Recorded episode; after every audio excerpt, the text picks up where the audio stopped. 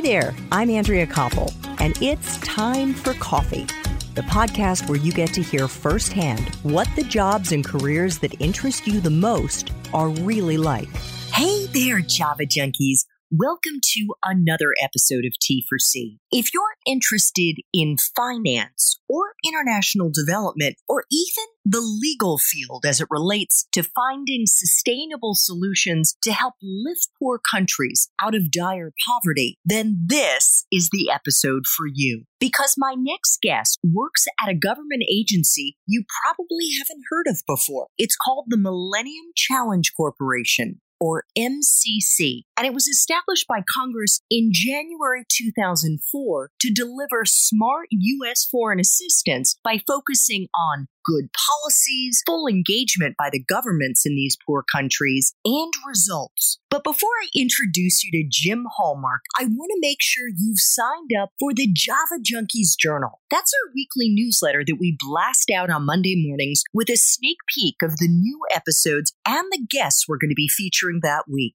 Just head over to the Time for Coffee website at time the number 4coffee.org, and the sign up box is right there on the homepage. Now, my Java lovers, I have a confession to make. Have you ever told someone you would call them, maybe follow up with them about something, and then months and months go by and you forget? Or maybe when you think about it, it's like right before you fall asleep and the next morning you've forgotten about it all over again? Well, this is one of those situations, and it's even more embarrassing because my next guest is also one of my wonderful neighbors. This was absolutely one of the very first interviews I did on T4C, and you'll be able to tell right away because I hadn't even thought to call our community Java Junkies, and I had no real structure to the interview either. And it's also why I don't say thank you and goodbye at the end of the interview. You are definitely seeing or maybe I should say listening to how the sausage gets made here at T4C. So please grab your mug and take a chug of your favorite caffeinated brew because it's time for another caffeinated career conversation. And my delightful next guest is Jim Hallmark, the Director of Finance, Investment, and Trade at the Millennium Challenge Corporation. Since joining MCC as one of its first 50 employees, Jim has worked tirelessly with members of his team to help developing countries structure and manage public private partnerships, which he'll explain in our interview as well as other types of blended finance transactions to develop infrastructure and other public services in Africa, Eurasia, and Latin America. Jim starts off our caffeinated chat, which we recorded late one evening in my basement on a microphone I no longer use, explaining what the MCC is and what it does. The best way to think about MCC is we are a U.S. government investment fund. So it is the U.S. government taking U.S. tax dollars and putting it into a fund. And what we focus on is financing basic infrastructure in poor countries around the world, meaning countries that have a GDP of, say, $3,500 or less. And what we are financing is really basic infrastructure like transport infrastructure, like roads, ports, airports, energy, generation, transmission, distribution, water supply and sanitation, educational infrastructure like school systems at a national level, you know, that sort of really basic infrastructure that a country needs for its economy to function. Without that basic infrastructure, the economy just doesn't really flow very well. So what MCC does is in 2004 it was established to really focus on identifying poor but well-governed countries and working with those countries to provide the key basic infrastructure that they need in order to turbocharge their economies. So that's what we do. My specific job within MCC is so we will put in, let's give an example of we're going to put in $300 million in order to do a toll road or an energy generation plant. And what I specifically am focused on is how do we galvanize or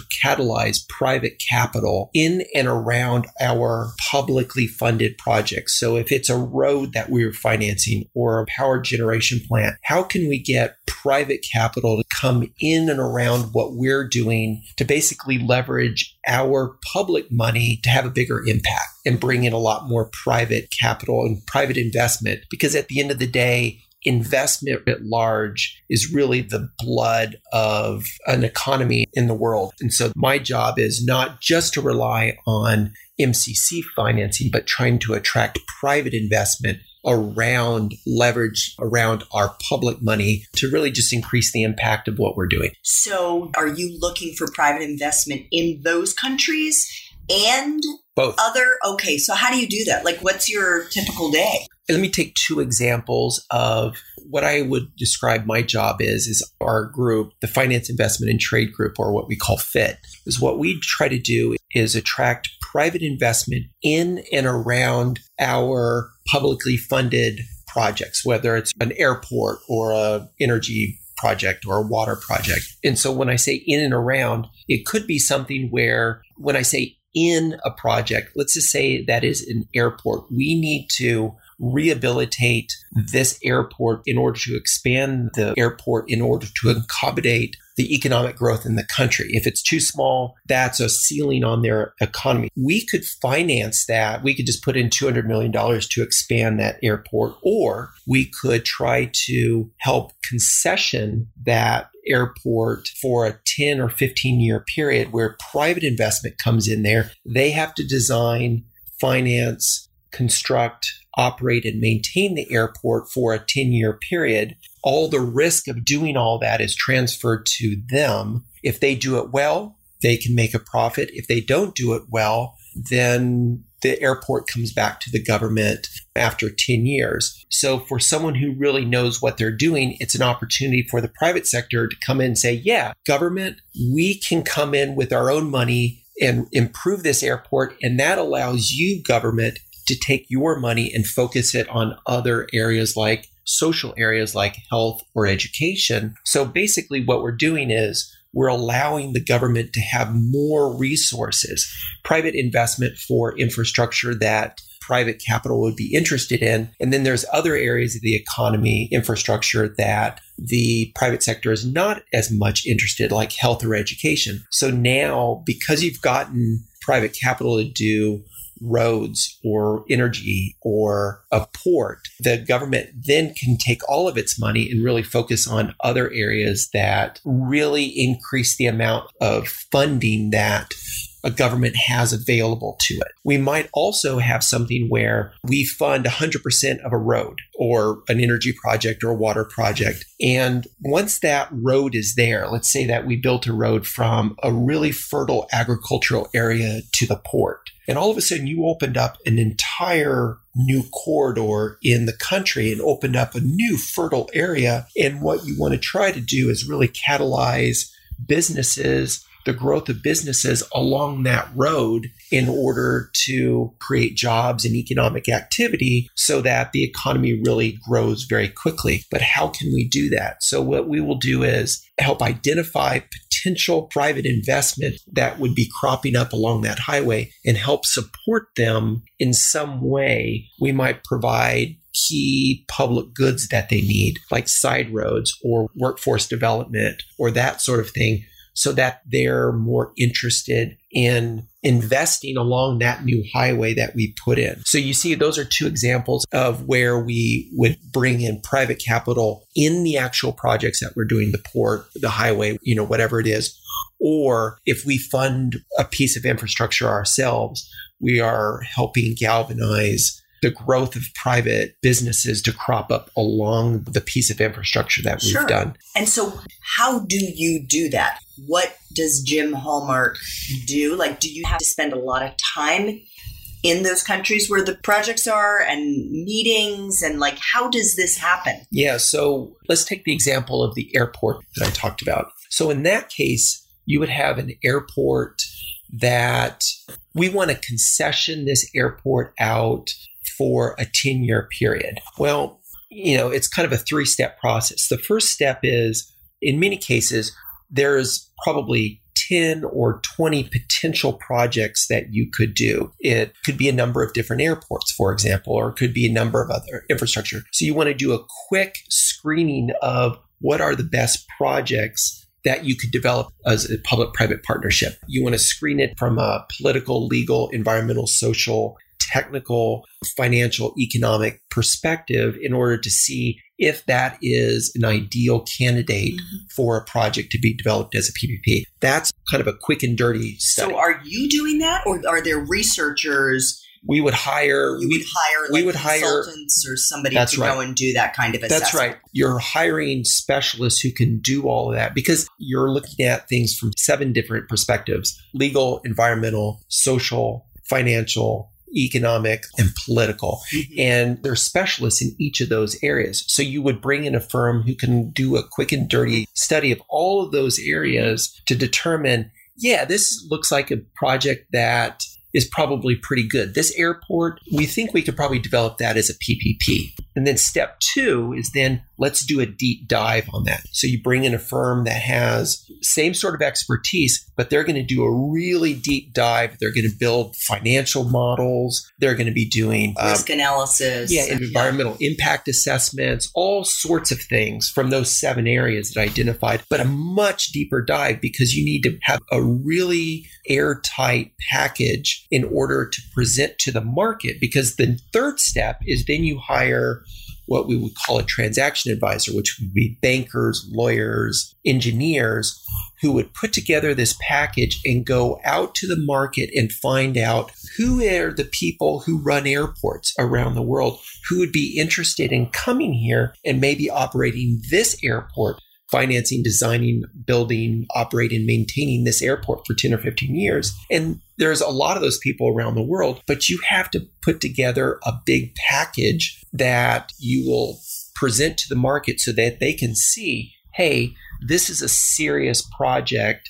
They've done their homework on this, and here are all the key, the diligence has been done on this project. And this is something that would be attractive and we're going to bid on it. And, and then do you interview them? Is that what's going on? no, on? But then, what does your team do then? Where, so where our, do you guys come in? So our team is really managing a lot of we have to know enough about the transactions in order to be able to manage, but you're bringing in a lot of expertise. Each one of those three stages at the early screening stage, or what I call the feasibility stage, which is the second stage, or the third stage, is, which is the transaction advisor. All of these people are consortium of a lot of different expertise. We are managing those people to make sure that what they are doing is legitimate and is in the best interest of the country where we are working and it's a good expenditure of our money. So we are managing and looking at what they're doing to make sure it is a good job.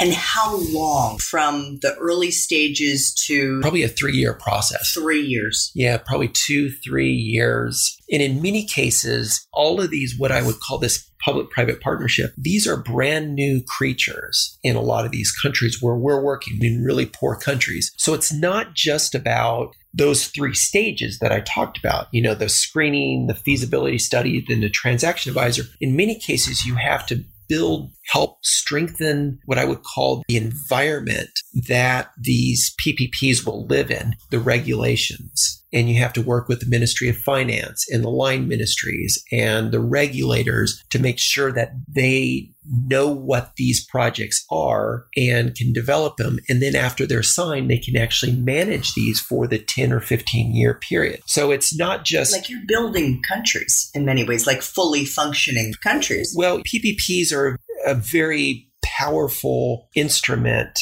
if they are done properly. But it's complicated financial engineering, basically, what you're doing. Half of what MCC does, or most of what MCC has done historically, is here's a check for 100% of the highway, and we're just going to build it period. No different than what the World Bank does or any development bank around the world. But when you're doing a PPP, that is a slightly different animal because you are getting the private sector to come, or you're trying to attract them to come in, spend their own money to build the asset that we would normally just do or the government would normally do. You see what I mean? I do. And I know enough to make me a little dangerous here. So please correct me if you disagree. But that's where the sustainability comes in. That's right. When you have the private sector that's in there, because they're all about Right. making money. That's right. And so if they're in it, they're going to do Yeah. their best to make sure that it really works. Right. And so that brings up a really great point of one of the criticisms of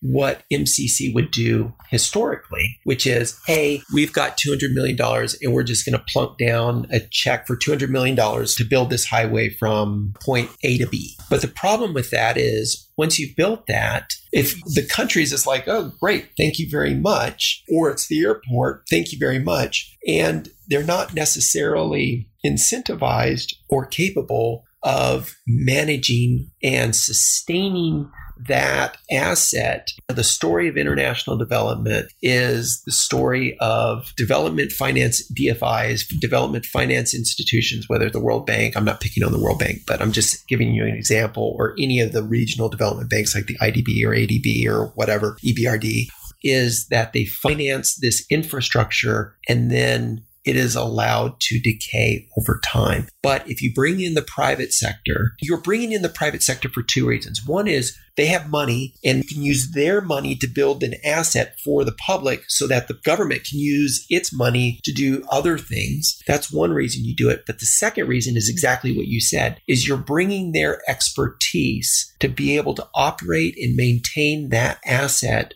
beautifully over the period, the 10 or 15 year concession period. Airports, if you go to a third world country, a developing country, and you look at airports that are run by the government, oftentimes you will see that they are very poorly run airports. But if you go to one where the private sector is developing in, and this is a big caveat, if it is a well structured concession, then you will see an airport that's got stores. It's basically a mall. It's a beautiful mall with planes coming in, and it's just kind of a win win for everyone. But you have to structure those PPPs correctly, and that's the needle that you're trying to thread.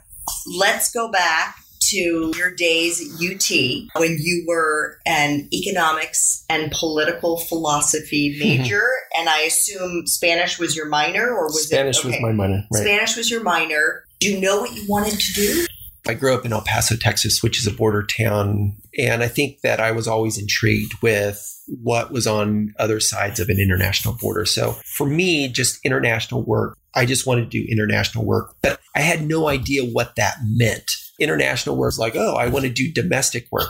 That's Right. like, what the hell? Is it like the opposite side of the coin? Right. Yeah. And you have no idea what it is about international work that is attractive to you. And so I think for me, and I talked to a lot of people who are trying to get into international development and are interested in international work just generally. They're as vague as, as I was. And I guess my recommendation to them is just go abroad and start somewhere. Go volunteer somewhere if you can't get a job somewhere. Go do something abroad. And just that experience will help you identify whether you liked what you were doing or it'll give you a little bit more refinement of what your interests are. And then you'll be a little bit smarter because of that experience. And then step two will be then you can focus a little bit more. And that's kind of how I did that. I mean, I was wanting to do international and in El Paso, I was able to get a job in Juarez at a maquiladora, which is an assembly plant. And that helped me understand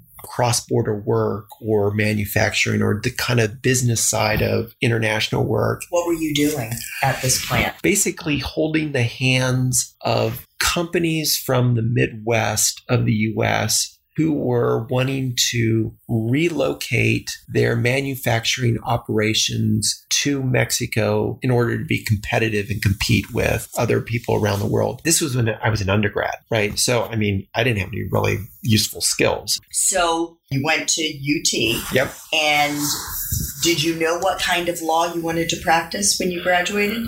there's two basic roads in law school. One is you can either be a litigator, you can be, you know, courtroom lawyer, or you can be a transactional lawyer. Those are kind of the two. And I quickly realized that I was not designed to be a litigator. Courtroom was not in my future, but I really quickly understood that I really liked the classes that were more transactional, like property or contracts or securities or business associations, all the business type of classes. And I hadn't really had a lot of those classes as a liberal arts major. And it was just a whole nother world. It was like, oh wow, business. This I love this stuff, and this is so interesting. I wish I had done this a lot more in undergraduate.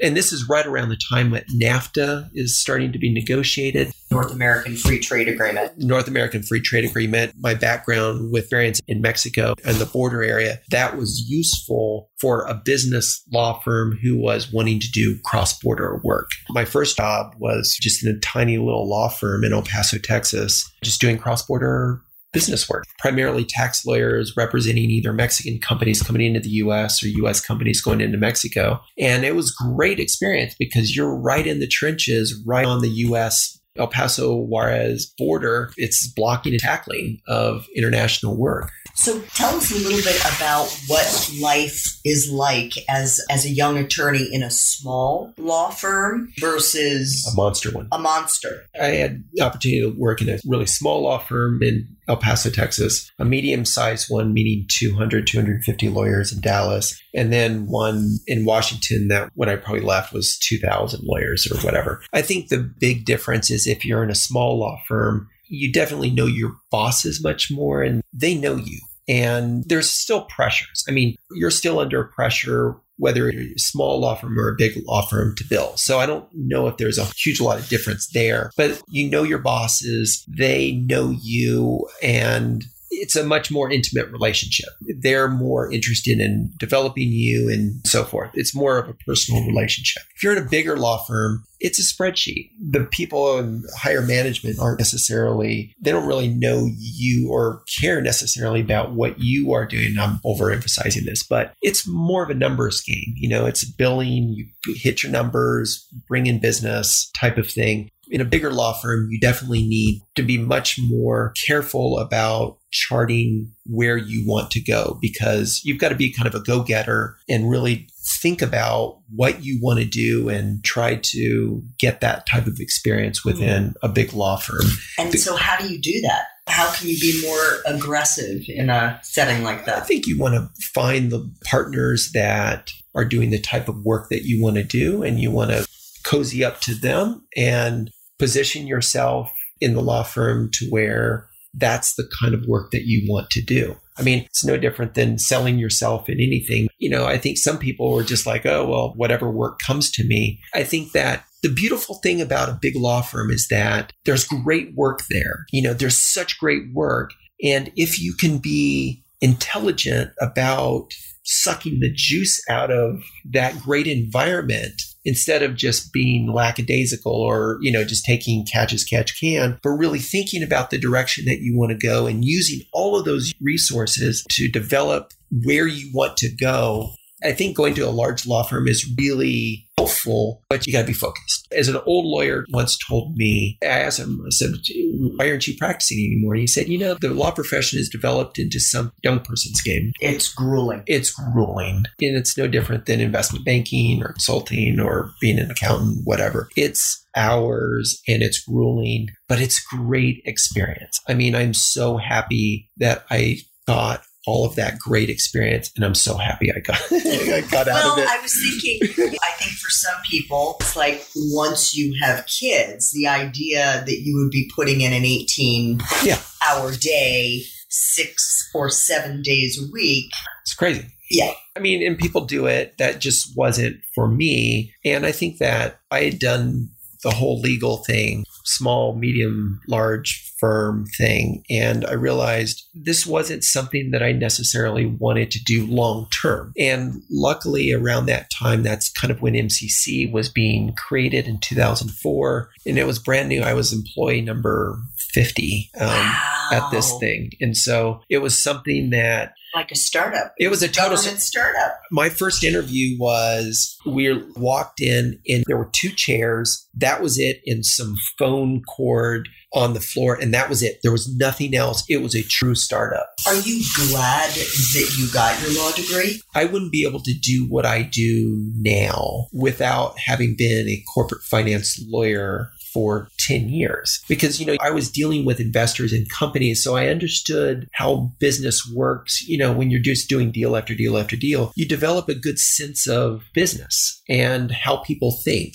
And law really helps you understand private capital works or what their interests are. That was invaluable for me. I couldn't do my job now without having been a lawyer beforehand. So let me ask you this for our young listeners who may still be in college, what would you recommend that they study? What type of internships or things do you think that they should get that would maybe tee them up to be competitive to get a job in international development? In international development and maybe at MCC. I think in international development, you come back to the sustainability perspective. You can't help people unless these programs are sustainable. I mean, you can't help them in the long term unless what you are doing is going to be sustainable. So you need to understand economics or finance. I would recommend that you are at least literate in economics and finance, do liberal arts, but come out of school with where you are literate in both letters